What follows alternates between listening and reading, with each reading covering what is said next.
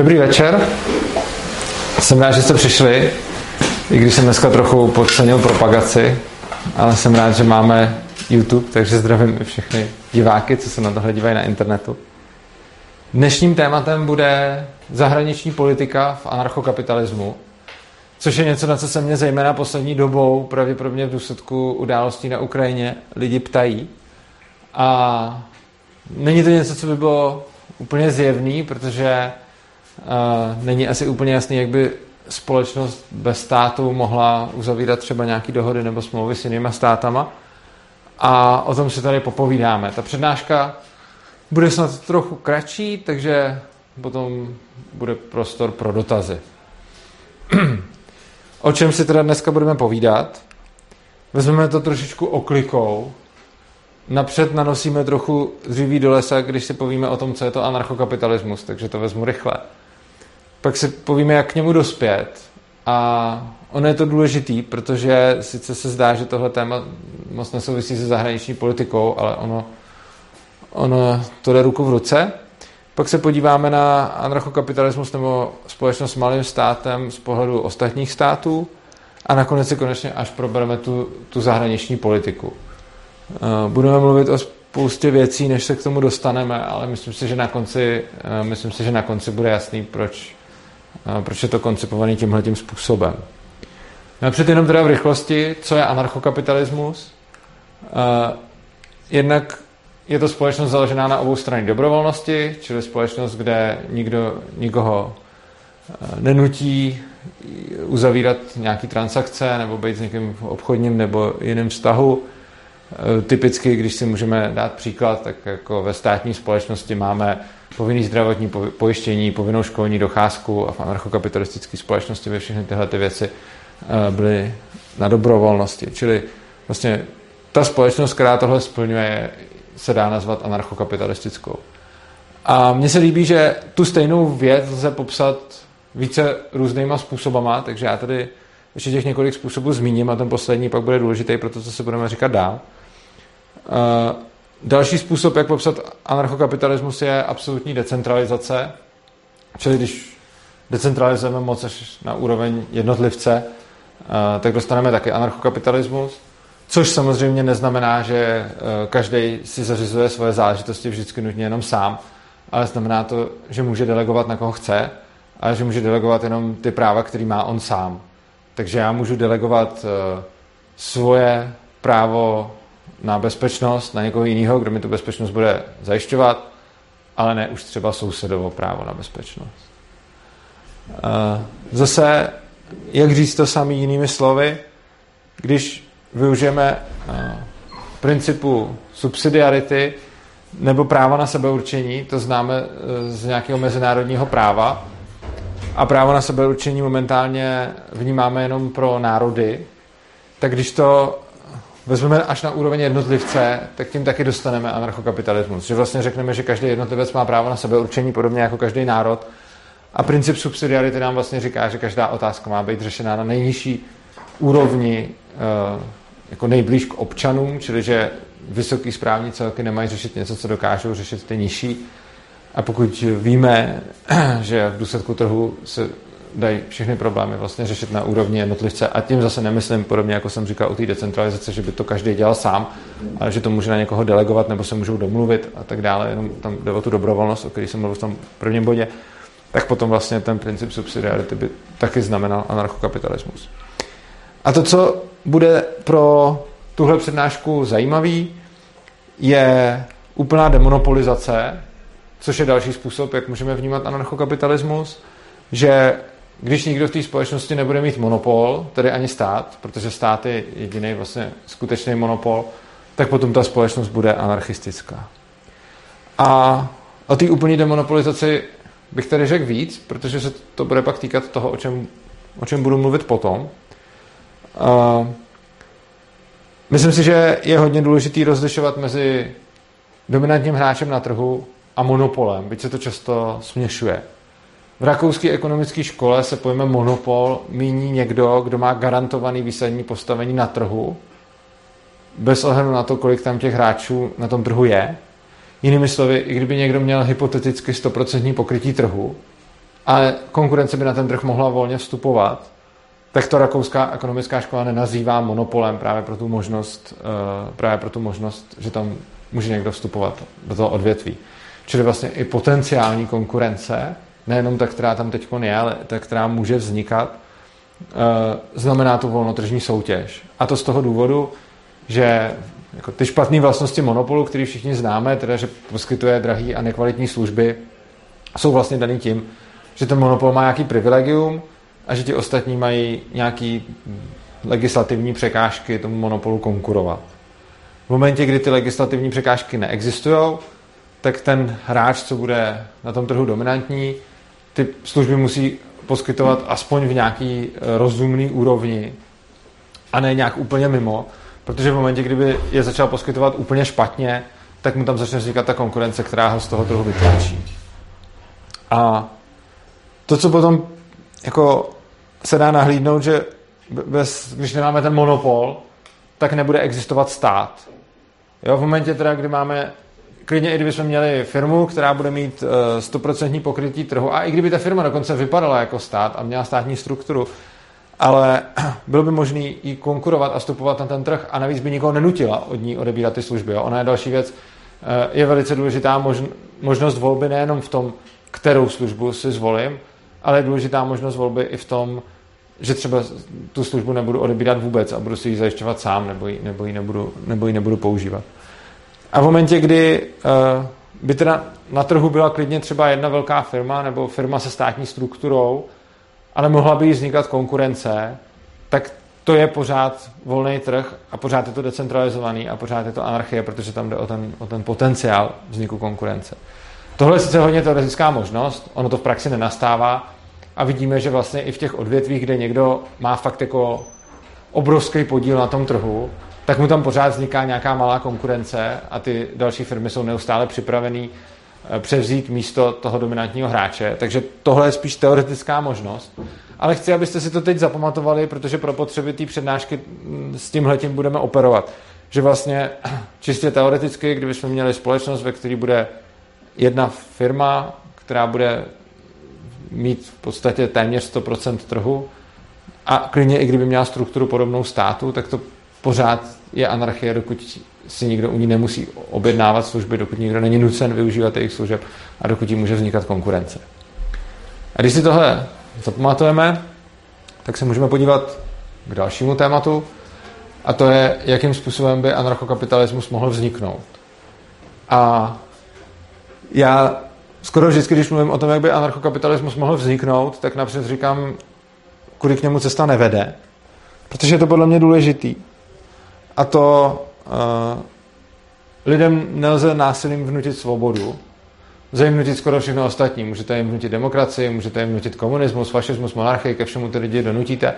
A nemůžete jim vnutit svobodu, když ji nechtějí, protože jim ji dáte a oni ji zase zahodí a udělají si tam znova stát. Takže jako, i kdyby se stalo, že by nějaký anarchokapitalista tady získal jako moc nad armádou a policií a silovými složkama, tak jako tím stejně nezavede ANCAP v populaci, kde to ty lidi nechtějí, protože když jim dá možnost dělat si, co chtějí, tak oni si tam založí ten stát a když jim tu možnost nedá, tak se stane jejich vládcem, takže, takže tudy ta cesta nevede a vlastně převraty nebo revoluce a tyhle věci jsou většinou slepýma uličkama, protože i z historie vidíme, že to vždycky funguje, takže někdo udělá tu revoluci a chce nastavit, nastavit něco podle sebe. Většinou to dělají jako nějaký socialisti, kteří mají vizi, jak ta společnost má vypadat. Pokusí se uh, tuhle vizi realizovat a nakonec se stanou diktátory a vlastně musí ochraňovat tu revoluci proti kontrarevolucím a uh, stane se z toho většinou nějaká diktatura, protože v momentě, kdy těm lidem, kteří něco nechtějí, začnete vnucovat nějaký nový pořádky, tak to musíte prostě vnutit násilím, jinak máte smůlu, což znamená, že jako ta revoluce... Cože? Nevhodné, přesně tak. No. A kudy teda cesta vede? Co nám zbývá dělat? No, podle mě nám zbývá dělat zejména to, že se o tom budeme s lidma bavit, že povedeme míru milovný dialog, a že budeme přesvědčovat o tom, že volný trh a svoboda jsou pro ně prospěšný, etický a tak dále. A to, co by se potom v praxi mohlo dít, když by, jsme, když by se nám povedlo dostatečný počet lidí přesvědčit, tak to, co by se pak mohlo dít, je, že postupně, a tím myslím, jako, že to je na desítky let třeba, uh, že by se ten stát začal pomalu demonopolizovat. Takže by v jednotlivých odvětvích postupně ztrácel ten monopol, takže by najednou mohl třeba, já nevím, by, by mohl se odloučit od školství tím způsobem, že třeba na začátku bude mít nějaký státní školy a, a bude možná konkurence bez toho, aby to muselo schvalovat ministerstvo, nebo že by třeba nebylo povinný zdravotní pojištění a tohle to jsou všechno nějaký postupní kroky.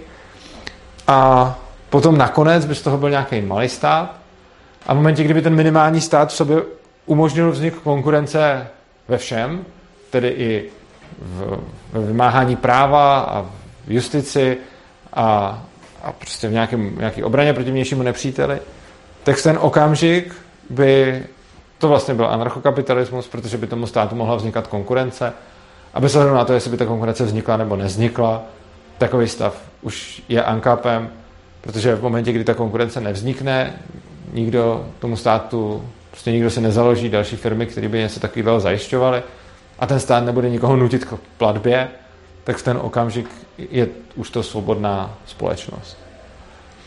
A teď se na to podíváme, na tenhle ten proces, o kterém jsem teď mluvil, jak by vypadal z pohledu nějakých okolních států. Ano? Tak Jasně. Já jsem na tomhle vyrůstal, teď se doučil to, co jsem se vysral na školu a tak dále a měl jsem zbytečný potíž, ale nechtěl jsem, že jsem byl nucený, že jo. Ještě jednou? Říkám, že já jsem se tady vystřelil na škole, to, abych si udělal to, mohl jsem si udělat pořádnou školu, ale ne to doběhává teďko, ale relativně... Spíš, kdyby to... Jako kapitalismus, to, v tom jsem se snažil vyrůstat, ale byla to fakt nevhodná doba. Eh, já bych spíš poprosil, kdyby jsme eh, se drželi tématu a jako můžeme, jako můžu, beru připomínky k tématu, ale spíš než jako nějaký osobní příběhy ale nebo to historky. Je tématu, nebo tím, že tě nutí do školy. To je určitě špatně, akorát, že to... Ne, je určitě špatně, jako já, já naprosto souhlasím s tím, že není etický nutit kohokoliv k povinné školní docházce, ale myslím si, že to není momentálně téma téhleté přednášky. Ale zmínil to tam, jakoby, a, a to samé, jako ty, ty monopoly nás tady vysávají a ovládají a nutí tě používat. No, já, já v té přednášce budu zmiňovat spoustu věcí, ale je to právě tím tématem je ta zahraniční politika anarchokapitalismu, který bych se snažil držet. Takže spíš třeba, kdybyste něco rozporovali z toho, co říkám, nebo se chtěli na něco zeptat, a když tak potom nějaký další připomínky po přednášce. Uh, teď se na to podíváme, na, na, ten, na ten proces, o kterém jsem mluvil, z pohledu okolních států.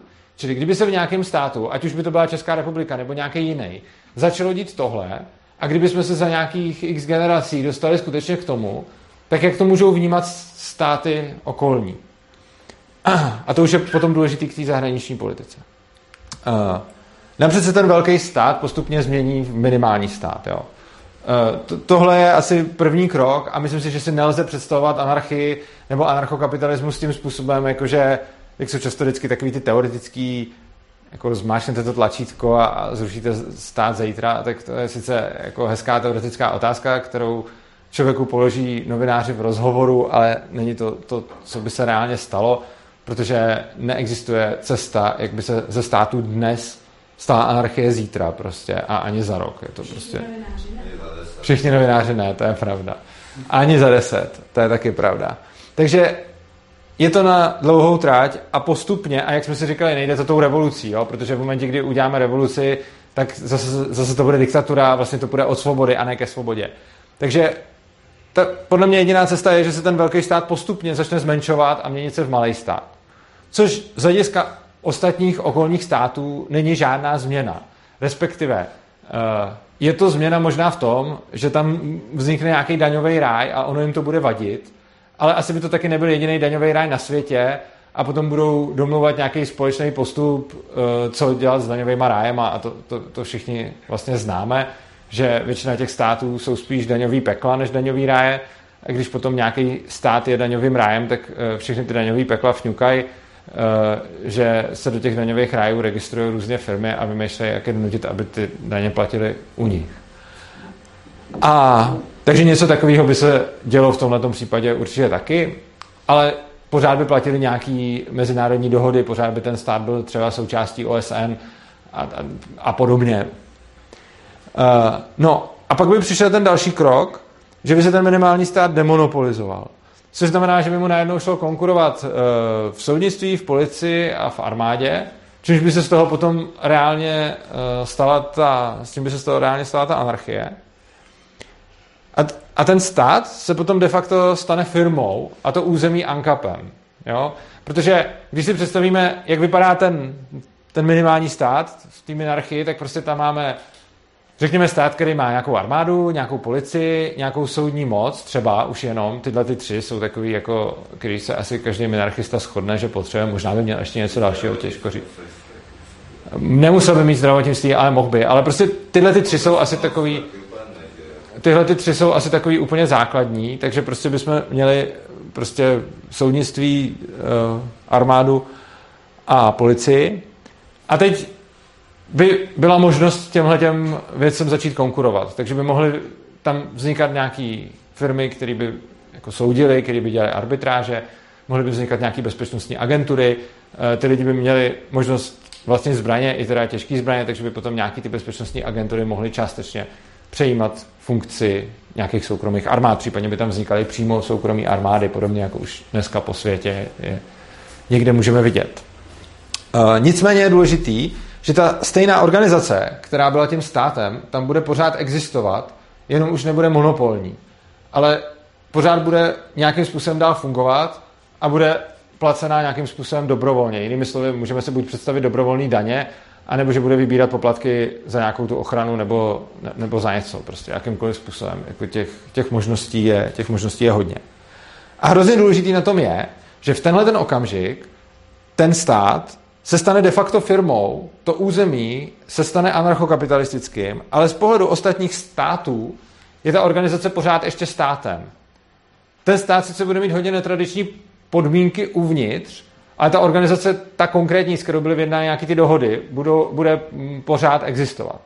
Samozřejmě ona nebude schopná dostávat všem těm mezinárodním dohodám, ke kterým se zavázal ten stát, eh, což probereme dál, ale to za stolik nevadí, protože ono mezinárodní dohody stejně jako lze vypovídat a navíc neexistuje žádný jako soud v mezinárodním právu, protože státy jsou vůči sobě jako de facto v anarchii, protože nad sebou nemají nějakého dalšího vládce. Jo? Jako, my, jako nemyslím tím, že ty státy jsou anarchie, ale že ty jejich vztahy jednotlivých států jsou vlastně takový, že nemají nad sebou nějakého jednoho arbitra. Jsou tam nějaký silnější, jako prostě ty velmoci, Spojené státy, Rusko, Čína, a pak jsou tam nějaký slabší a, a ty spolu se musí nějak domluvit a nemají nikoho, ke komu by jako šli. Samozřejmě existuje nějaký jako mezinárodní soudní dvůr a podobně, ale to lze ignorovat prostě, jak vidíme. A zejména, když máte prostě atomovky, tak můžete pak ignorovat spoustu věcí. A teď jako samozřejmě by záleželo, co, co by to bylo za stát a jak by na to reagovali ty ostatní. Eh, mohli by na to reagovat blbě, zejména pokud by to byl nějaký malý stát v sousedství nějakého velkého diktátora, ale mohli by na to reagovat i dobře, pokud by ty sousedi byli nějaký OK, anebo by na to mohli reagovat docela dobře za předpokladu, že by tenhle ten stát třeba ještě pořád měl atomovky, nebo to byla nějaká velmoc, nebo by měl nějakou uh, jako armádu v velikosti, která by nebyla úplně triviální. A potom teda, co, co s těma mezinárodníma dohodama? No, ty dohody budou uzavírány pořád s tím původním státem. Já píšu stát v úzovkách, protože on se tak může jmenovat, ale už to de facto stát vlastně nebude. A jak jsme si říkali, on bude zvenku vnímaný pořád jako stát, ale zevnitř bude fungovat jako firma už. A jednak bude vázaný nějakýma dohodama, který, eh, který ten stát předtím už se k ním zavázal. Část z nich určitě může vypovědět nebo modifikovat, protože jako není možno všemu dostat. Ale a může uzavírat samozřejmě nový. Krom toho na tom území samozřejmě budou, jako pokud mu bude vznikat nějaká konkurence, což se dá předpokládat, Eh, tak tam budou další subjekty, který by mohli uzavírat mezinárodní dohody, samozřejmě pokud by o to někdo měl zájem. Já bych osobně řekl, že by o to ty státy minimálně ze začátku spíš zájem neměli, protože by jednali s tím státem jako takovým. Na druhou stranu, eh, když tam budou nějaké velké korporace, tak oni by ty státy s nima mohli být ochotný jednat. Jo. Zatím to vidíme na, na, na nějakých věcech typu jako, že jednají prostě, když něco potřebují od, já nevím, nějakých technologických firm, uh, ať už třeba sociálních sítí a jiných platform, anebo uh, můžou i teď dojednávat s korporacema takové věci jako třeba když jim dávají nějaké investiční pobídky a podobně, tak podobně by mohli jednat jako stát versus korporace s nějakou korporací na tom území, která by tam měla moc. Ano, Arzene?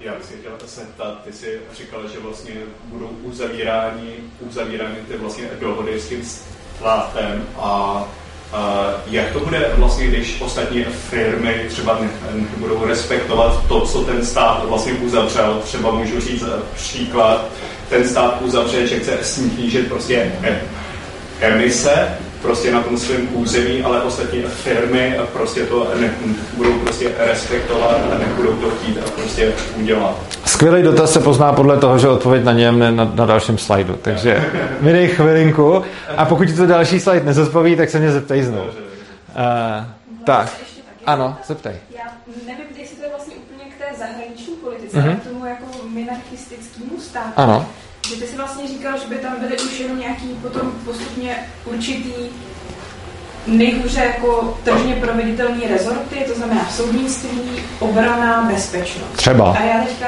jsem přemýšlela nad tím, um, jak by to vlastně bylo se soběstačností tady toho menšího státu jako finanční. Že mi přijde, že v dnešní době jakože vlastně v podstatě ve všem má hlavní slovo ještě ministerstvo financí.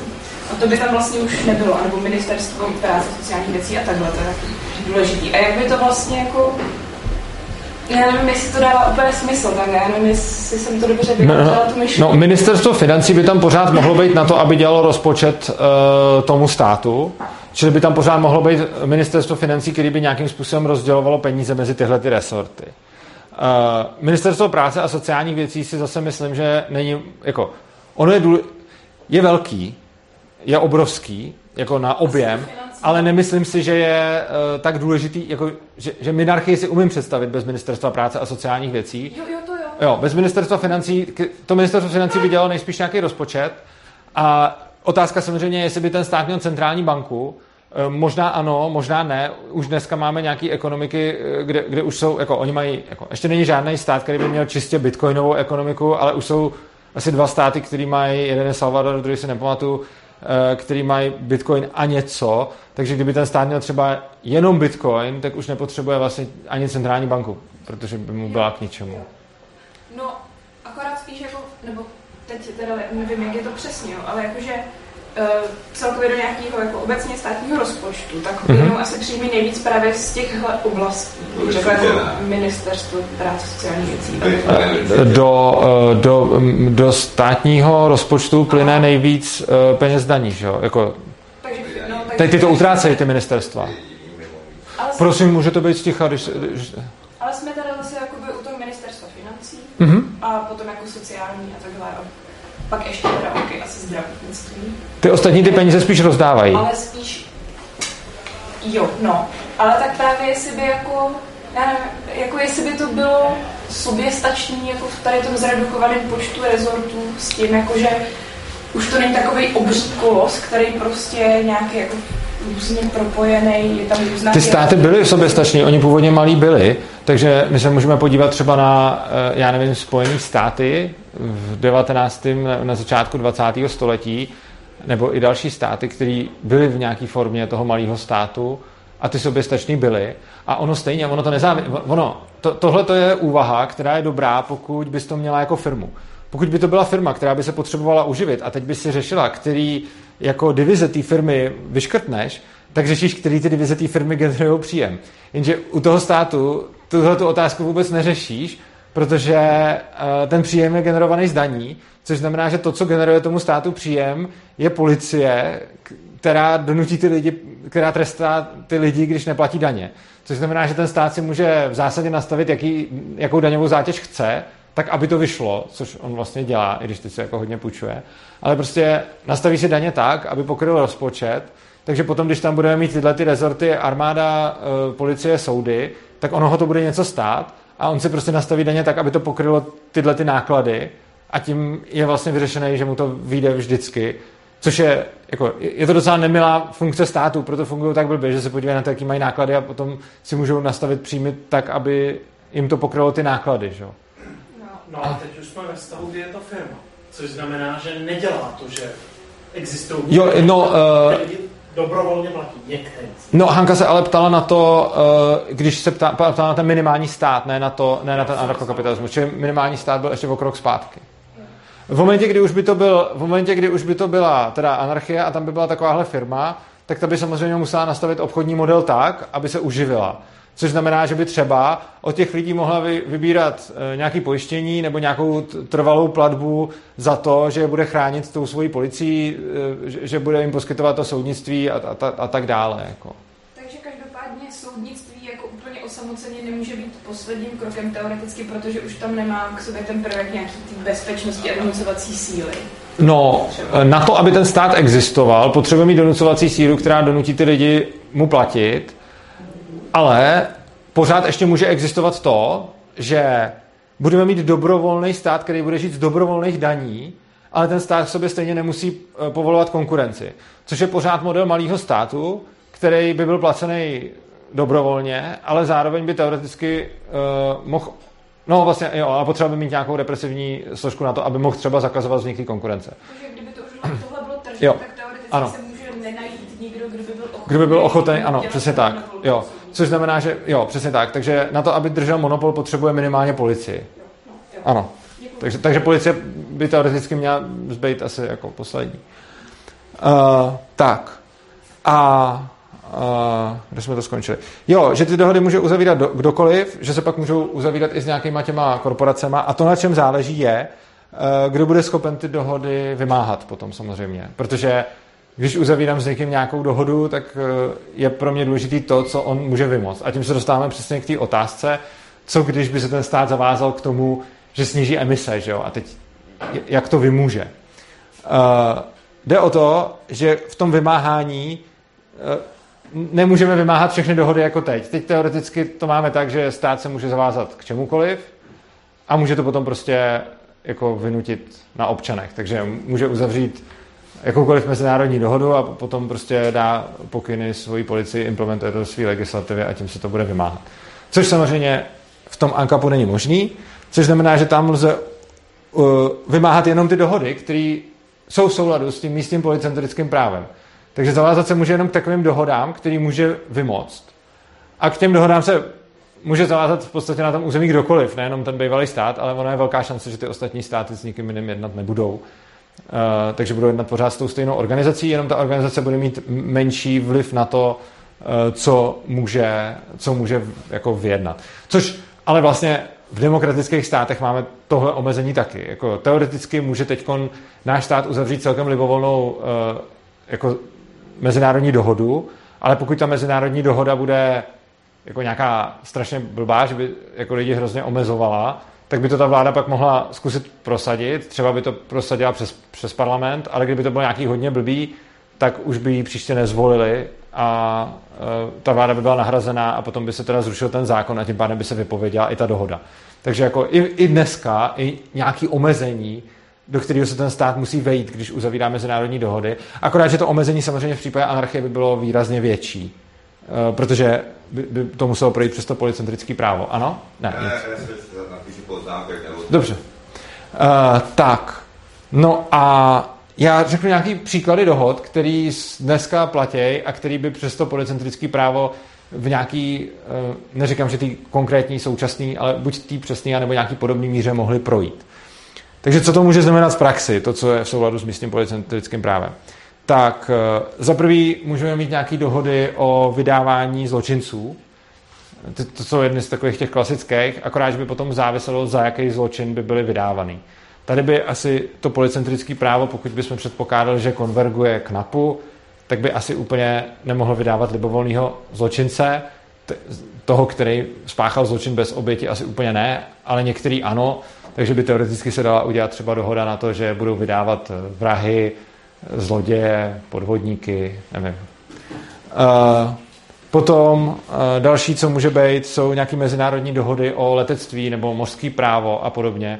Zejména třeba to mořský právo je hodně univerzální, to vznikalo taky svým způsobem ze spoda, takže by se dalo čekat, že bude s tím policentrickým právo, právem kompatibilní. o letectví těžko říct, záleželo by, jaký by přesně platili pravidla na tom území, ale zase je požadavek, i kdyby to bylo území řízený trhem, tak je samozřejmě požadavek na to, aby tam lítaly letadla a aby nějakým způsobem se tam dal řídit letový provoz, což by zase vyžadovalo, aby byly nastaveny nějaký pravidla na tom území a tyhle ty pravidla potom o ty se dá odrazit při, při dodržování nějakých mezinárodních dohod. Uh, další věc jsou nějaké váleční věci, čili by se dalo, dali udělat nějaké, jak jsou umluvy o obětech války nebo válečných zločinech, ty by mohly ty státy uzavírat buď s tím bývalým v úvozovkách státem, anebo i třeba s nějakýma jinýma uh, ozbrojenýma složkama, které by na tom území operovali.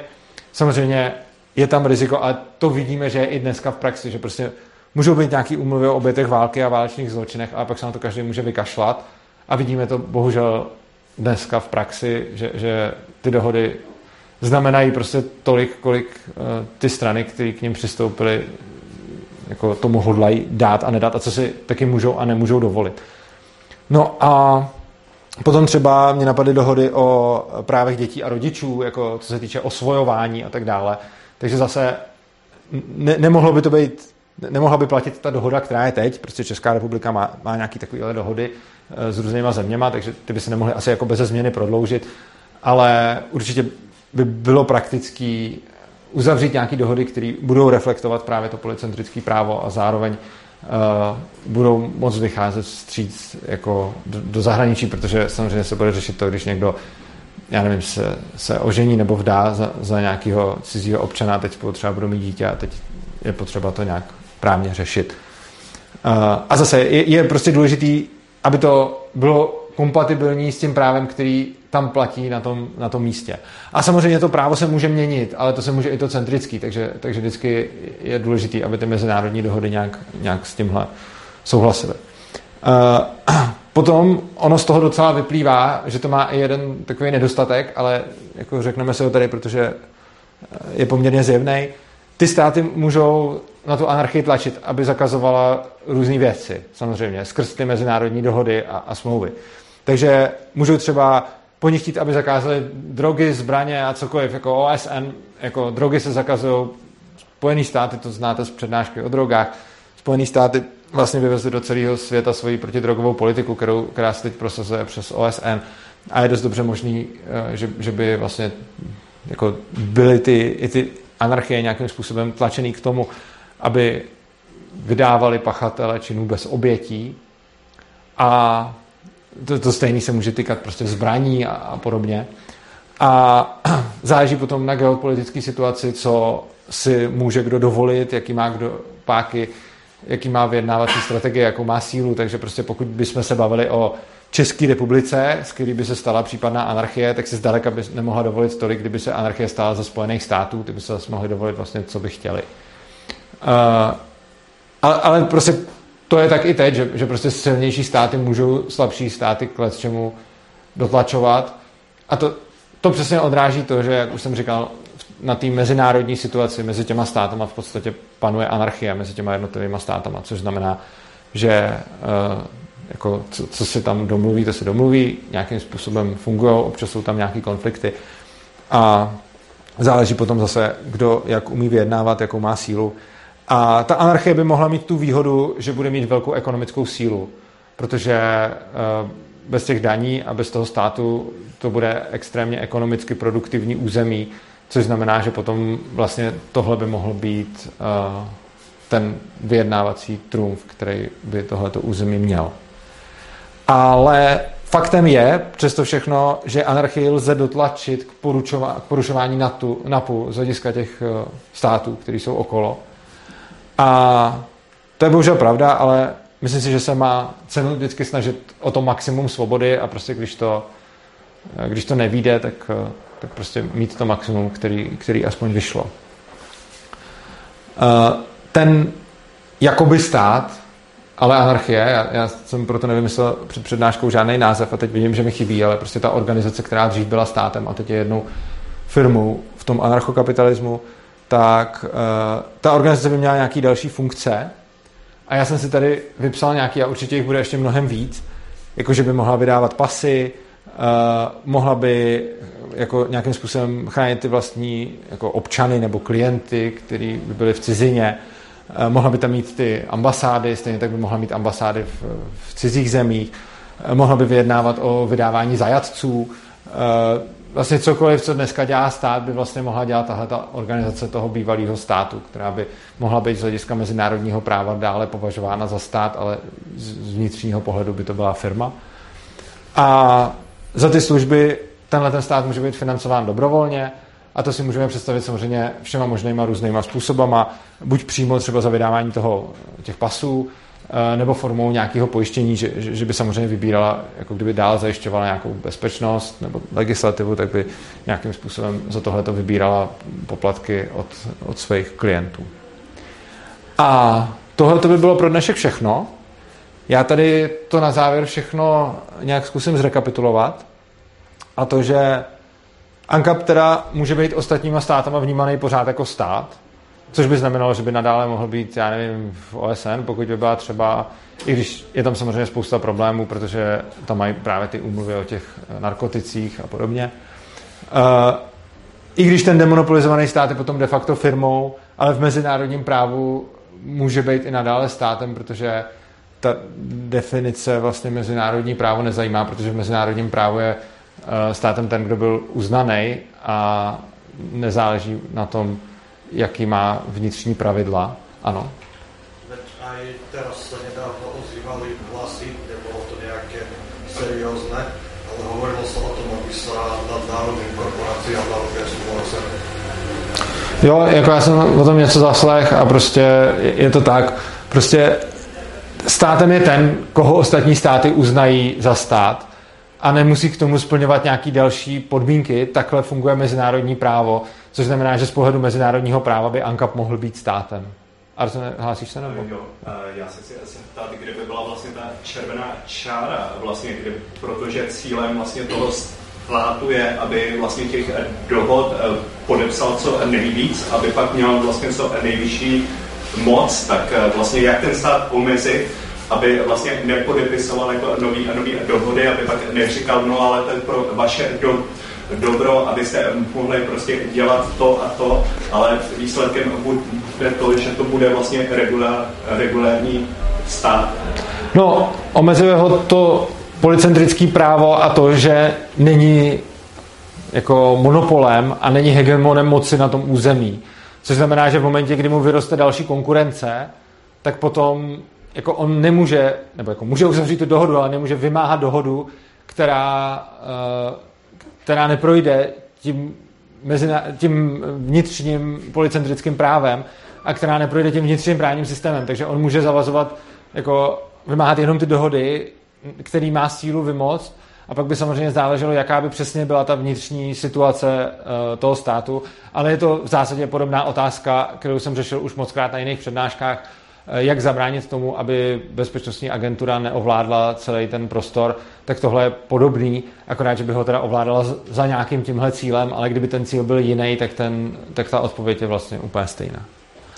A ten bývalý stát teda může uzavírat dohody. Je důležité si uvědomit, že ten anarchokapitalismus fakt není jako ve smyslu zrušení státu, že by ta organizace, že bychom ji jako zavřeli, tam jde o to jí demonopolizovat. Takže prostě ta organizace, Česká republika, může i nadále existovat i v anarchokapitalismu, akorát, že už nebude mít ten monopol a nebude nikoho nutit odebírat její služby, což znamená, že eh, ale nemusí vůbec zanikat a může být v takové podobě, jak se to tržně vyplatí. A ta teda může jednat uh, mezinárodně a ten bývalý stát může teda poskytovat nějaké služby těm občanům a normálně se tím živit. To by bylo pro dnešní... Pře... Uh, ano. A nemohlo by to například dopadnout? Můžeme to nechat na za moment, protože teď budou za chvilku dotazy. To by bylo pro dnešní přednášku teda všechno. Uh, já vás ještě pozvu na příští a potom za chvilku si, potom za chvilku si dáme dotazy. Příští přednáška bude ve středu 1. června, zase v 19 hodin. A na to se fakt těším, protože budu mluvit o tom, jakým způsobem komunikovat s lidma o libertariánství a anarchokapitalismu, protože mít pravdu, a já neříkám, že ji máme, já doufám, že ji máme, ale ani to nevíme, takže i kdyby jsme měli pravdu, tak to pořád ještě nestačí, protože hrozně záleží na tom, jakým způsobem se budeme o tom uh, s lidma bavit. A záleží na tom, to, co na tom považuji za důležitý a proč se na tu přednášku fakt těším a proč ji dělám teď, je, že si myslím, že jsem došel k závěru, že to není o tom najít nějakou strategii a že to není o jako správný marketingový strategii, jak s lidma mluvit, ale že to je o určitém vlastním přístupu a o určitý pokoře a respektu k těm lidem, s kterými mluvíme. A já vím, že si strašně nabíhám tímhle tím tématem, protože já v tom mám obrovský rezervy a snažím se o to mnoho let je nějakým způsobem doplňovat a i proto se na tu přednášku fakt těším a budu rád, když přijdete, protože si myslím, že to téma hodně důležitý a že nejde obejít, jako že se naučíme strategii, že se nabrýfujeme jako babiš od prchala, ale že to je o tom, jakým způsobem budeme o těch věcech uvažovat a jakým způsobem o tom budeme přemýšlet. A myslím si, že je to hlavně ještě taky kompatibilní k tomu, že jedna z největších výzev mojí práce je zůstávat otevřený kritice do opravdy a kriticky uvažovat o tom, o čem mluvím. A že i když věřím tomu, že anarchokapitalismus je prostě lepší společenský uspořádání než eh, stát a demokracie, tak pořád být otevřený tomu, že každý, kdo přinese nějakou novou kritiku, tak může mít pravdu a pracovat s tím tak. A to si myslím je hrozně důležitý a myslím si, že to potom i souvisí s tím, jakým způsobem se s těma lidma bavíme a předáváme jim ty věci.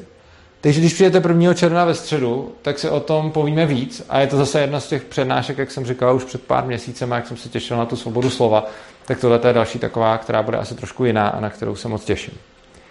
Já vám děkuji za pozornost, děkuji, že jste přišli a než, při, než přijdeme k dotazům, tak vás poprosím eh, o podporu Svobodného přístavu.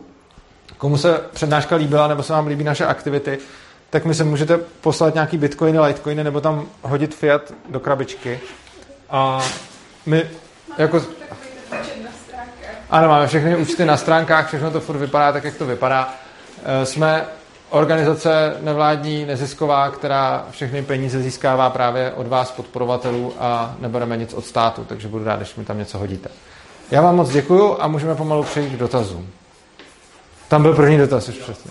Vlastne, povedzme, že vlastne sa dospěje k nejakému minarchizmu alebo ANCAPu mm-hmm. a vlastne nemohlo by to dopadnúť nejako ako s tými separatistickými republikami, povedzme na Ukrajine, vlastne, že ostatné štáty by nerešpektovali vlastně to nás tohle, když pojedeš to vlastně. Mohlo by se to stát. Vlastně, a... Mohlo by se to stát a uh, mohlo by se to stát i se státama, mohlo by se to stát i s anarchií, mohlo by se to stát s jakýmkoliv území. Uh, jde o to, že my máme nějaký, my, my věříme v to, že národy mají právo na sebeurčení, je to i součást mezinárodního práva, ale záleží, kde se to uzná a kde ne. A reálně svoboda se nedává, svoboda se bere a kdo si co urve, ten to má. Viděli jsme prostě příklad Katalánska před pár lety, kde taky chtěli nezávislost a měli smůlu. A i když by to teoreticky jako mělo platit a přesně ty lidi z Evropské unie, kteří se strašně jako vstekají ohledně toho, že já nevím, někdo nechce nechat nějaký, nějakou svoji jako menšinu si založit vlastní, vlastní stát, tak potom, když se to stane ve Španělsku, tak je to najednou problém a, a nejde to a prostě se to, prostě se to násilím potlačí. A takhle to prostě hod funguje a potom ty argumenty na to byly úplně absurdní. Jo? Ty argumenty, když jsem tohle obhajoval, eh, právo na secesi, tak za mnou lidi chodili jako a co bys dělal, kdyby přišla Morava, že se chce osamostatnit? Tak říkám, no super, tak necháme osamostatnit Moravu. A, ale zajímavé je, že i ty lidi, kteří třeba hájili to právo na secesi, na secesi se mnou, tak když protistrany přišel argument, co kdyby Morava chtěla osamostatnit, a já jsem řekl jasně, tak oni řekli, ne, tak to už, to už ne, to zase prv, jako Katalánsko v pohodě, ty jsou daleko, ale Moravu nedáme. A, takže pravda je, že kdyby se tohle stalo, tak tam můžou vlítnout ostatní státy, můžou tam vlítnout cizí armády a můžou si to zabrat, ale nemyslím si, že anarch... za první, nemyslím si, že se to musí stát, a za druhý nemyslím si, že anarchokapitalismus je podmínkou k tomu, aby se to mohlo stát. Ono se to může stát i v případě, že tam nikdo nevběhne, eh, teda že tam nebude anarchie a že ten stát bude klidně demokratický a taky ho můžou vzít. Že jo? Teď vidíme, jak Rusko prostě si chce vzít Ukrajinu a zatím mu to nejde, ale taky prostě záleží, co se tam kdo vybojuje. Nějaký další dotaz? To bylo takový osobnější, nebo ty teda no, Dobře. OK, tak já se to potom přečtu. A je někdo ještě, ano. Liberland je podle té definice byla anarchie, když má vlastně Liberland, no uh, pozor, dvě věci. První, když se vyjádřím konkrétně k Liberlandu, tak uh, já jsem se snažil napsat Liberlandu uh, anarchistickou ústavu, oni mě oslovili, abych pro ně napsal ústavu. A snažil jsem se napsat tu ústavu tak, aby byla prostě co nejvíc blízká vlastnickým právům a napůl. A z toho něco vyšlo, ale to tam neprošlo.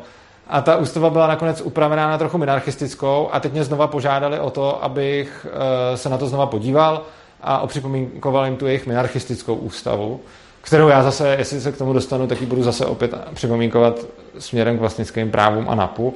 Nevím, co z toho vyjde. Ale když se bavíme o té o otázce, jestli když jsou dobrovolní daně, jestli je to anarchie, no ne nezbytně, protože to bylo to, co jsem tady odpovídal. My můžeme mít uh, stát, který bude mít monopol na násilí, mít monopol na uh, třeba tu policii, soudy a armádu, ale zároveň může být živený z dobrovolných daní občanů, ale je to stát, dokud on nedovolí konkurenci, aby, aby třeba založila svoji policii, nebo aby jako, nebo bude vyhlašovat svoje soudy na rozhodnutí svých soudů na ty ostatní a podobně a bude to vynucovat. Takže dobrovolné daně jsou sice jako hodně dobrý a skvělý krok eh, k anarchii. Je to něco, co si myslím, že by měl mít každý stát, protože ono by ho to potom donutilo eh, dělat jenom takový rozpočet, jaký mu lidi chtějí dát, protože když si ty státy můžou v podstatě jako zvyšovat příjmy, jak potřebujou, tak potom si budou zvyšovat ty příjmy tak, aby tím pokryli své výdaje, což není šikovný. Dobrovolní daně by vlastně ukazovaly, že lidi dávají nějaký peníze státu a ten stát může utratit jenom to, co dostane, což by bylo skvělý, ale ještě je to nutná podmínka k anarchii, ale není postačující, takhle bych to řekl.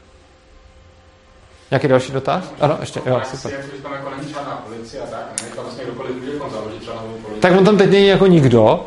Takže a... jestli jako to považuješ jako ten vztah, který tam je, že už to je ten anarchokapitalismus, ale nějak to jako nefunguje.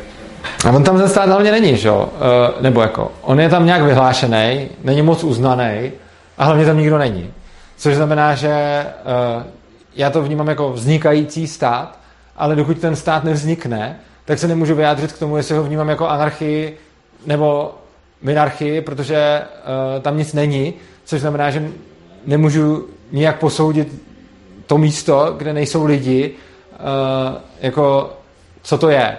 Každopádně vidím z jejich snahy o ústavu, že když jsem jim navrhnul jako anarchistickou ústavu, tak ji nahradili nějakou minarchistickou ústavu, kterou teď nevím, jak moc je minarchistická, oni mi to s jenom řekli a, a že mi nějak dají k připomínkování. Takže já jim tam znova do toho... A otázka je jako, to, co se tam asi bude vznikat, taky do nějaký míry bude záviset na té ústavě, která ještě nemá finální verzi a uvidíme, co se tam jako vyvrbí. Já jsem tady měl, myslím, o té liberánské ústavě uh, přednášku, když jsem ji dokončil, tak si, tak si myslím, že jsem potom, uh, tak jsem myslím tady o ní, tak jsem tady o ní přednášel, podle mě. Co tam vlastně musí být, aby to byl ten anarchokapitalismus? Musí tam žít vlastně lidi jako fyzicky, nebo co je vlastně def, definice? Protože teď vlastně jak ten metaverse eh, svět vzniká, tak vlastně... Asi nemusí, no. Asi, asi, asi nemusí, ale potom Takhle. Uh, asi je důležité, aby tam bylo nějak nadefinované vlastnictví, takže ty lidi někde být musí, asi nemusí být přímo tam. A jako když se bavíme, tak jako, je to hodně teoretická diskuze, jo, ale jako, když bychom si představili nějaký území, kde mají teda ty lidi rozpracované svoje pozemky, vlastní je, jsou jejich, nikdo nad nima nevládne, ale oni tam fyzicky nejsou, ale mají ty pozemky už rozdělený a nikdo nenarušuje jejich vlastnický právo, protože tam nikdo není, tak by to jako technicky za to formálně z definice byla anarchie, ale jako tím, že tam nejsou ty lidi, tak bych ji úplně jako neuváděl jako příklad funkční anarchie, protože ty lidi pak budou někde jinde, třeba v nějakých státech, že? Takže nějaký svět a třeba Minecraftu a tak, tak, tak se dá říct No o tom ani ne, protože svět Minecraftu, že jo, není, uh, ne, není fyzický svět, což znamená, že tam jako na tom světě lze určitě simulovat anarchii, a Minecraft je docela... Mimochodem, Minecraft, když v tom... Když, uh, moment, uh, když, zrovna jenom když Minecraft, tak uh, Minecraft hrozně hezky ukazuje, jak pro lidi, už pro malé děcka, když to hrajou, je celkem přirozený uh, homesteadovat a mít prvotní přivlastnění.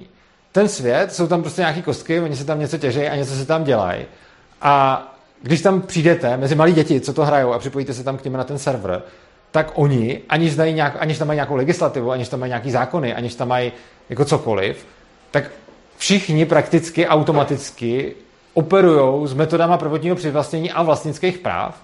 A v momentě, kdy se tam někdo začne chovat proti tomu, tak jako je, je považován za toho narušitele. Což znamená, že vlastně je hrozně hezký vidět, že když pustíte malí děti, kteří nemají žádný povědomí o ANKAPu, státu, právu ani ničem a jich prostě, jim prostě pět nebo šest, tak, eh, tak tam jdou a homesteadujou. A to mi přijde jako zajímavý, jo? že prostě potom on prostě něco postaví a, a tím to je jeho a bere se na to ty materiály z té přírody a když potom přijde do něčeho, co postavil ten jiný a vezme ten materiál tam, tak se to bere jako krádež, což jako přesně jako ukazuje ten, ten nap, že ho nějak, jako rozhodně to ne, jako nechci to prezentovat jako toto je argument, proč jako nap je přirozený právo, ale je, je vidět, že, že ty děcka, který to neřešejí, tak vlastně potom se k tomu napu nějak dostávají samovolně. Vy jste něco říkal? Nebo... Ne, dobře. Má někdo nějaký... Ano. Já bych se ještě zeptala.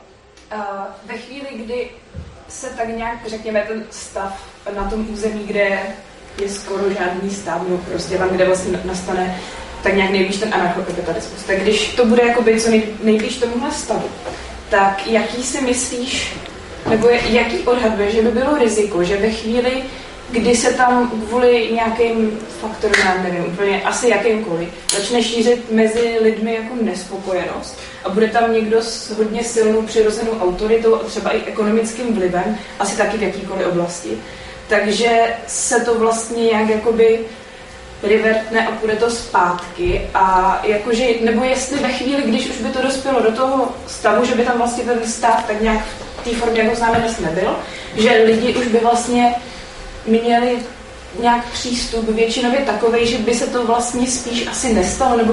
Ano, myslím si, že hrozně záleží na tom, jaký je paradigma v té společnosti. Kdybychom vzali dnešní lidi z dnešního státu a nějaké dali do nějaké anarchistické společnosti, tak je obrovská šance, že se tam stane přesně tohle. Protože ty lidi jsou zvyklí žít v nějakém paradigmatu. Oproti tomu, když by se k tomu anarchokapitalismu docházelo postupně skrze ten minimální stát a tak dále, tak by ta šance byla podle mě řádově nižší. Právě z toho důvodu, že ty lidi dělají to, co nějak považují za správný, na co jsou zvyklí a co je pro ně přirozený. Ono, když vidíme, jako neříkám, že se to nemůže stát. Může se to stát vždycky a stejně tak se může stát to, že se z velkého státu stane malý stát, anarchie, tak se z anarchie může stát malý stát a potom velký stát. To všechno jako je možný a jako je to i k historii, k vidění, ale přesně hrozně moc záleží na tom, eh, co tam bude za lidi a jakým směrem se budou vydávat. A když se prostě podíváme přesně na to, jak vznikal třeba ten stát v té Americe, tak tam jako byla reálně nějakou dobu jako v podstatě funkční anarchie a stalo se tam pak něco, něco podobného, že, že, vzniknul, že vzniknul nějaký malý stát. Na druhou stranu tam byli lidi, kteří jako přišli zase z prostředí, kde byly, na ty, kde byly na ty státy zvyklí, takže tam ten stát nějakým způsobem založili. Otázka je, co by se stalo, kdyby to ty otcové zakladatelé nezaložili, čili by tam potom uh, místo malého státu nebyl žádný. Otázka je, jestli by ho tam někdo jiný nainstaloval. Těžko říct. Uh, je možný, je určitě možný, že by se to stalo a nelze to vyloučit. Na druhou stranu, za předpokladu, že by ta společnost k té anarchii došla, tak přesně by se po ty generace nějakým způsobem předávalo, předávalo v podstatě opačný paradigma než to, ve kterém žijeme. A tohle je něco, co se extrémně těžko uh, představuje a extrémně těžko popisuje, protože my jsme strašně zažitý v tom paradigmatu, v kterém jsme tady. Jsme v tom vychovaný, vyrostli jsme v tom, vzdělali nás v tom a všechno. A hrozně blbě se představuje generace lidí, která vyrostla v podstatě v opačném, eh, jako v opačném prostředí a tam, jako, určitě jsem si jistý, že by ta šance byla výrazně menší, ale nedokážu říct, o kolik menší. Takže třeba stejně jako pro vlastně společnost, jak ji známe teďka, je nepravděpodobný, že by ze dne na den přešla k anarchii, tak tam vlastně je spíš paradoxní to, že by lidi, když už byli, by byli v takovém stavu, že by to tam nějak k tomu došlo, takže by vlastně se takhle jakoby obratem poměrně jako prudkým? Obratem asi ne, jako když už tak pomalu. Historicky, vidíme, historicky víme, že když bylo někde něco, co bylo anarchii podobný nebo anarchie, tak se to buď e, přerodilo ve stát velice, velice, velice pomalu přes mnoho generací, anebo to nějaký stát zabral.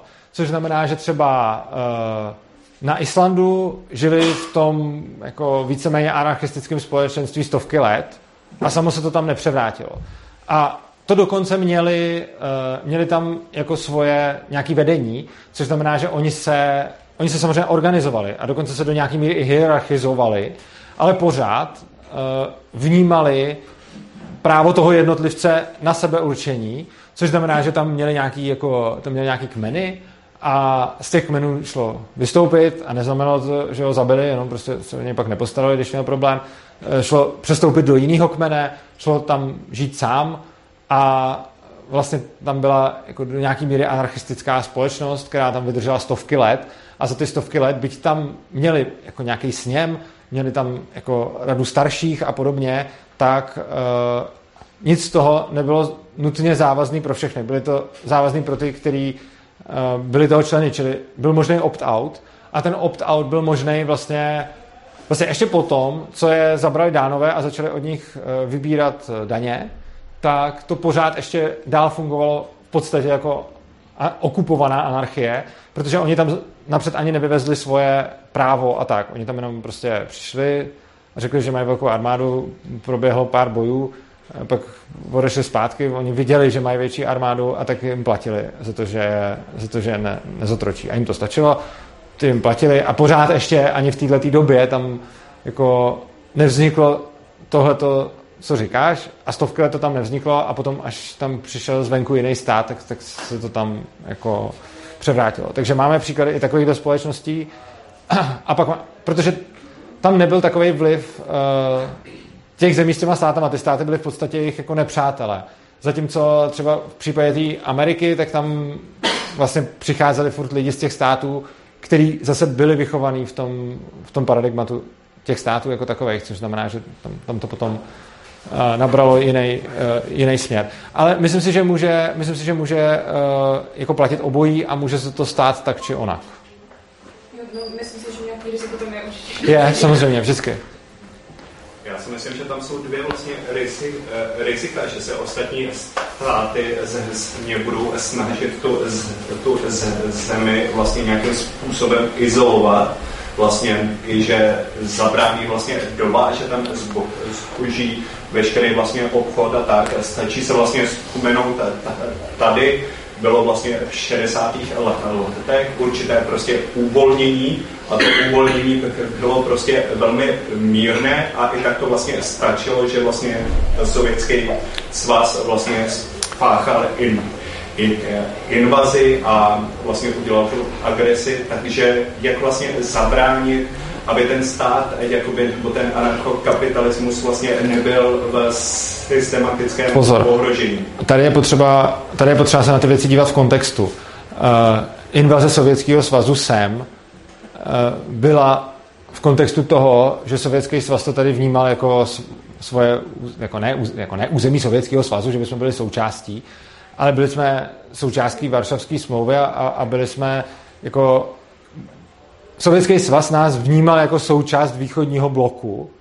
A i když my jsme třeba nechtěli být součást východního bloku, nebo jako nějaký komouš asi jo, ale prostě jako nebylo to asi většinová, většinový přání, tak Sovětský svaz nás, nás tak vnímal a byli jsme, eh, byli jsme prostě výrazně slabší. A tím, že jsme se potom jako zkusili dělat, co chceme a zkusilo se tady jako denormalizovat, tak potom oni nastolili tu normalizaci tankama protože si mysleli, že na to mají práva, protože si mysleli, že jim patříme. A samozřejmě, kdyby se jako o anarchii pokoušel někdo v tomhle stavu, tak, tak dopadne samozřejmě blbě a ještě se k tomu ani vůbec nedostane. Že? Ale ono hrozně záleží právě na tom kontextu, protože v momentě, kdy to, kdy to potom bude stát, na který si nikdo nedělá nárok a ten stát může být všem jedno, tak potom jasně, někdy se můžou snažit izolovat, ale ono zase, ta ekonomika bude fakt silná Což znamená, že potom jako je to podobné jako málo kdo chce izolovat jako Čínu, protože i když ji třeba nemají rádi, tak s ní ale chtějí obchodovat. A ze stejného důvodu, proč málo kdo chce se zdát ruského plynu, i když skoro nikdo nemá rád Putina, tak skoro všichni chtějí jeho plyn. A potom, když by byla jako anarchie, tak záleží, co by nabízela tomu světu a záleží, co by, jak velká by to byla ekonomika a záleží, jak, jak by to byla jako rychle rozvíjející se ekonomika, ale právě tím, že by tam uh, nebyly ty státní regulace, tak se dá předpokládat, že dost a obchodovat s takovou ekonomikou je obecně dobrý. Samozřejmě za předpokladu, že by to byl nějaký malý státeček, tak uh, by to mohlo být těm velkým státům docela jedno. Za předpokladu, že by byl nějakým způsobem už větší, tak už to není tak irrelevantní. Teďka vlastně um, američané prosadili celos, celosvětu do chodu, že vlastně minimální daň ze příjmů je 15 eh, procent, tak co má ten stát vlastně dělat? Vlastně, nebo to vlastně uskupení těch lidí, kteří se řeknou, my s tím prostě nesouhlasíme, my tu chceme mít prostě nulový daně, ale... Tak se to dá vlastně obejít, jakože, jako buď se to dá, buď se to dá vyignorovat, anebo se to dá obejít. Dá se to obejít tak, že se ta daň vybere a pak se zase vrátí těm lidem, že jo? Jako, uh, je, je spousta způsobů, co, co by se s tím dalo dělat a myslím si, že není jako na mě, abych jako vymýšlel přímo co, protože já to nevymyslím tak dobře, jak to potom vymyslí ty lidi, kteří by byli v té situaci a museli by se s tím nějak poradit. No, minimální den teda udělali korporátní. Ano. Ono, že jo, to tomuhle z tomu, když se něco takového stane, tak tomu vždycky přichází nějaká jako kampaň, která ano. to jako spopularizuje tady ten nápad, že jo. No jasně. Takže to, takže stejně tak jako by ten Anka líp přežil, když by měl jako na, svou, na své straně jako tu měkkou sílu, to znamená, jako kdyby byl nejdřív spopularizovaný mezi těma ano. lidma celosvětově, aby jako si nemysleli, že to je ně, něco, co je nějak jo, přesně tak, ano. a potom ani ty politici, že nebudou mít ano. s tím něco dělat. Přesně tak, to jednak a jednak prostě spousta těch dohod se dá, jako to, co mě tady napadlo hned tu chvíli, co jsi to řekl, prostě když bych já byl ten, kdo je představitelem toho státu, který chce být firmou a, a Spojený státy by mi říkali, že musím mít 15% daň, tak samozřejmě bych se asi nepředzkusil nějakým říct, že nechci a kdyby to vypadalo neprůchodně, tak bych tu daň vybral a vrátil, což asi zakázaný není, jenom to žádný stát předpokládám nedělá. Ale a, a určitě jako potom záleží na kreativitě toho, jako co, co kdo vymyslí, ale určitě věřím tomu, že u spoustě, u spoustě dohod, který by si nějak namítnul, tak mě by to třeba takhle rychle nenapadlo, ale už je to řešení bude existovat a přijde někdo, kdo se nad tím zamyslí jako víc. Můžu? Ano. Když jsem mluvil o tom kontextu, tak mě napadlo, že Uh, že stejně asi tenhle model není moc uh, jakoby pravděpodobný, že se tímhle způsobem stane. Respektive, když uplyne dostat dostatečně množství času na to, aby se na tom jednom území všechny ty odvětví demonopolizovaly, tak pravděpodobně to bude tak dlouhý čas, že ty okolní státy se taky budou nějak jako různě transformovat a asi není, jakože nedokážu si představit stát ve prostřed jakože, že se v jednom státu uh, stane anarchie a ty všechny státy kolem budou furt jako státy. Kdyby jo, tak tím líp, ale já většinou v těch debatách vycházím z toho, že chci zodpovědět, jako Většinou se k tomu dostanu tak, že se mě lidi na to ptají. Teď se hodně ptají na, na zahraniční politiku.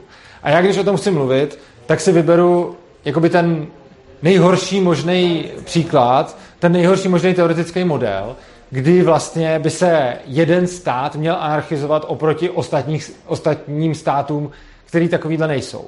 Samozřejmě cokoliv lepšího, tak na to můžeš použít všechno to, co jsem říkal, akorát to bude ještě o něco lepší, protože když se takhle budou uh, jako demonopolizovat všechny státy, tak ten problém vůbec nenastane a vlastně všechno to, co jsem tady říkal, bude bezpředmětný, protože nebude vůbec problém. Ale to, na co se mě lidi často ptají, je, hele, co kdyby jsme v České republice prosadili ANCAP, ale co potom? Protože když ostatní státy budou pořád státy, tak co se stane s Českou republikou mezi ostatníma státama, nebo s jakoukoliv anarchií mezi ostatníma státama? A na to je složitá odpověď a ta je, tu jsem tady poskytnul. A pokud uh, by ta, ty okolnosti byly lepší, no tak uh, tahle ta odpověď pořád platí, akorát to bude snažší. Tak.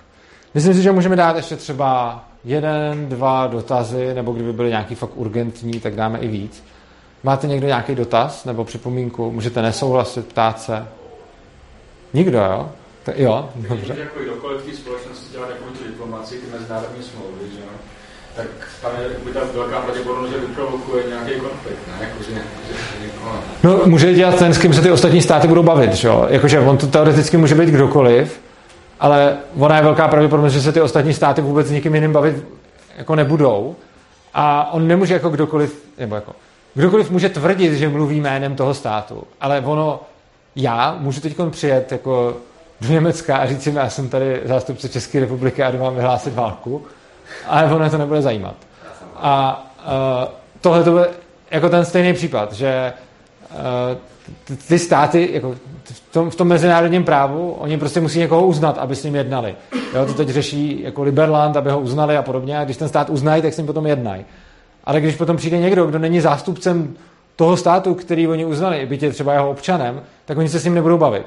A jediná ta možnost, že by eh, ty dohody uzavíral někdo jiný, tak to jsem zmiňoval právě jako, že kdyby ty ostatní státy byly ochotny se s někým jiným bavit. Což si umím představit, že za předpokladu, že by v té anarchii už třeba bylo víc uh, organizací jako firem, který by konkurovali tomu státu, že by se teoreticky s nimi někdo bavit mohl, jako například, pokud už by tam byly třeba já nevím, dvě velké síly, které nějakým způsobem zajišťují bezpečnost, ať už vnitřní nebo vnější, tak potom, kdybych chtěl uzavírat nějaké dohody o, já nevím, nebo jednat o nějakých výměnách zajatců, nebo prostě uzavřít nějaké dohody tohohle typu, tak bych asi šel jednat s obouma, protože je to jako lepší, ale není to nutný a rozhodně to není tak, že kdokoliv z toho území bude chtít, tak jde uzavírat dohody. On jako se o to může pokusit, ale to se může pokusit i kdokoliv z jakéhokoliv státu, nebo já nevím, jestli to není ilegální, asi jo, ale, ale pokud by se o to mohl, ale oni se s ním nebudou bavit ty ostatní. Takže jako jediný, kdo by to mohl udělat, je ten, kdo by byl dostatečně relevantní pro ostatní státy a jejich zástupce. Jenom jako nějaký té pozdější fázi, jako anarchie, jako nepředpokládáš, tak ta společnost je tak decentralizovaná, že tam bude na malém území prostě se překrývat spousta, jakoby... Bylo by to skvělý, a, a bylo by to super, ale zase tam potom záleží na tom, s kým budou jednat ty ostatní státy, protože prostě pokud jako, oni, jedna, oni mají prostě pořád uznanou tu organizaci která tam bude jedna z těch firm, ale bude to třeba ta Česká republika, nebo prostě ten stát, který je uznaný jako stát ostatníma státama, tak eh, t- s tím budou jednat. Samozřejmě se můžou rozhodnout v odůvodněných případech pro sebe, že budou jednat s někým jiným, protože to bude situace vyžadovat, dovolovat a bude to výhodný. Ale oni to udělají na základě znalosti té situace. Oni pokud tu situaci nebudou znát, tak je blbost, aby jednali s kýmkoliv jiným než s tím státem. Takže jako budou jednat s tím, o kom, to se tam říká, o kom si budou myslet, že ty dohody bude schopný vymoct. Tak. Poslední dotaz dáme? Dobře, zeptej. Tak poslední, Hanka. Jo, já jsem se chtěla zeptat, jak si myslíš, jakou šanci mají lidi, kteří budou sice jakoby um, vlastně připraveni na svobodu, ale budou na území poměrně jako malým a který bude obsahovat nějaký značný nerostný bohatství hodně vzácný, tak jestli mají vůbec šanci, že to tam může nastat, nebo prostě někdo jako sejme zvenku nějaký větší hráč. Já myslím, že to je podobné jako u států. Prostě buď budou mít nějaký mezinárodní dohody a Mimochodem, já teď vůbec nevím, ne, nenapadá mě příklad žádného státu, který by byl hrozně malý a slabý a zároveň měl nějaký velký nerostný území, většinou nerostný bohatství. No tak ty ropný. Ty ropný, jak, no, ty, tyhle, jo, to je pravda, tyhle ropný státy. A, no, takže oni budou mít jako, budou mít nějaký pravděpodobně velký ekonomický páky, takže si můžou teoreticky zaplatit ochranu někoho, nebo budou dodávat tu ropu někomu, kdo nebude chtít, aby mu ji přestali dodávat a zejména, když bude dodávat ropu více různým stranám, které jsou ideálně spolu v nějakém konfliktu, tak je to, tak je to jako dobrá pozice. A jako lze se brát, jako, myslím si, že tam moc nezáleží na tom, jestli ten stát je anarchie, jako v momentě, kdy je to malý stát s velkým nerostným bohatstvím, tak si myslím, že tolik nezáleží na tom, jestli je to stát nebo anarchie, ale záleží, jak umí jeho reprezentanti jednat na mezinárodním poli a zajistit si nějakým způsobem ochranu proti tomu, aby je někdo schlamstnul. A myslím si, že bez ohledu na to, jestli to bude stát, ve kterém bude jako anarchie, nebo stát, ve kterém bude minarchie, nebo stát, ve kterém bude demokracie, tak prostě po takovém státu s těma nerostnými surovinama asi nějaký jako jiný státy budou chtít jít a budou ho chtít zabrat. A potom je asi na tom, aby si tenhle ten stát dohodnul dobrý vztahy s nějakýma světovými velmocema, který ho proti tomu budou chránit. Ideálně určitě jako Amerika nebude chtít, aby Rusko sklamstlo zásobu ropy a Rusko nebude chtít, aby Amerika schlámstla zásobu ropy a, a, a jako já, kdybych byl představitelem toho státu, tak se to pokouším hrát asi na, na, na tohle. Tak si jsme řekli poslední dotaz, ale ten je ještě úplně poslední, poslední dotaz. Ale přesný příklad tohto tu na Kuwait v 90. Jo, jako prostě může to dopadnout různě. Irak zautočil na Kuwait, Ukrajinu, no, jasně. USA Jo, jako prostě je, je to, záleží prostě na tom, jako může se stát, může se stát cokoliv, může to dopadnout přesně, jak jako, nevím, jestli to navrhovala, nebo to, že prostě ho někdo sežere, ale taky to může přesně dopadnout tak, že eh, ho někdo bude chtít sežrat a někdo větší eh, se za něj postaví asi taky ne nezištně, ale ono, když sedíte na velkém nerostném bohatství, tak potom vám ty lidi pomáhají jako zištně. To by tam nesměly být asi rozdrobený uvnitř toho anarchistického území, což by asi nikdo nebyl tak hloupý, že by to... Ale oni by mohli být roz, rozdrobený, ono by stačilo, aby tam byla uh, jako jedna síla, která bude jednat a hlavně no oni... Právě, ale že by se na tom neschodli. Ale oni se na tom nepotřebují úplně nutně shodnout, protože uh, na tom, říkuji, já budu, já budu prostě ten bývalý stát byl bezpečnostní agentura, která je uznaná zároveň uh, ostatníma státama jako stát. A budu mít nějakou konkurenci a budeme hodně rozdrobený. A já mám 10% trhu třeba s bezpečností. A dalších je tam 10, který má každý 10%, a tak já jsem jeden z deseti, který tam může něco prosadit. Když za mnou přijdou a řeknou, uh, vydávejte mi lidi, co tady vyrábí drogy, tak já se o to můžu pokusit, ale já se mám smůlu, protože jsme rozdrobený a nemám moc jako páku na to je přesvědčit. Za předpokladu ale, že já jsem uznaný jako stát ostatníma státama a vidím, že mě chce prostě někdo sežrat, tak můžu jít za americkým prezidentem a vyjednat si tam s ním schůzku a říct, hele, já tady chci dodávat ropu a oni tady prostě si to můžete kupovat tady od našich firm, oni nemají nic proti, ale tady někdo vedle mě chce sežrat a udělat si z toho svoji kolonii a tak prostě plus pojďme to nějak pořešit. A k tomuhle já nepotřebuji úplně nutně eh, jako souhlas těch dalších bezpečnostních agentur, i když budu mít já 10% a i když nebudu moc ten stát jako fyzicky ovládnout, tak na to, abych eh, jako dělal diplomaci, my nepotřebuju vlastně nic. Na to, abych dělal diplomaci, tak jediný, co potřebuju, je být uznaný ostatníma státama jako stát. A kdokoliv je uznaný, tak může dělat diplomaci a nepotřebuje k tomu nutně, i když je to výhoda, ale nepotřebuje k tomu nutně mít kontrolu bezvýhradnou monopolní nad tím územím. No teďka, kdyby jako delegovala jedna třeba v tom odvětví společnost něco jednomu, jakoby mocnímu hráči, někdo jiný by chtěl jakoby spolupracovat s někým jiným a chtěl by chránit před někým třetím, který je znepřátelý k oběma těm předchozím velkým hráčům. Tak to Aha. je trošku problém, ne? Ježišmarja, to je ještě jedno. uh, prostě jde o to, že samozřejmě pokud ta firma, která bude prodávat tu ropu, nebude kontrolovaná tím státem, tak se musí nějak domluvit a samozřejmě, on, samozřejmě spolu budou jako jednat.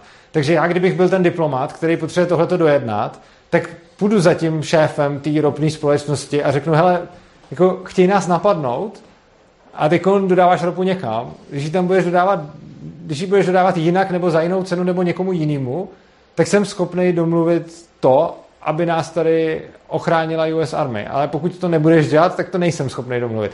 A je samozřejmě na něm, co udělá, ale tohle je něco, co tady jenom tu hru převádíme do, do světa jako jednoho, kdo je jako diplomát a druhého, kdo je šéf ropné společnosti, ale stejnou hru může hrát spolu jako předseda vlády a prezident a minister zahraničí nějakého státu, kdy minister zahraničí může chtít něco a premiér mu může na to říct ne prostě a v důsledku toho je potom někdo sežere. Jako. Čili je to, jako, zase by to bylo o jednání nějakých lidí uvnitř toho státu, akorát by to nebyly ty tituly, které spolu jednají teď. tak. Já vám moc děkuji za pozornost, mějte se krásně, uživejte si života a přijďte příště 1. června v 7 tady. Děkuji. Děkuji.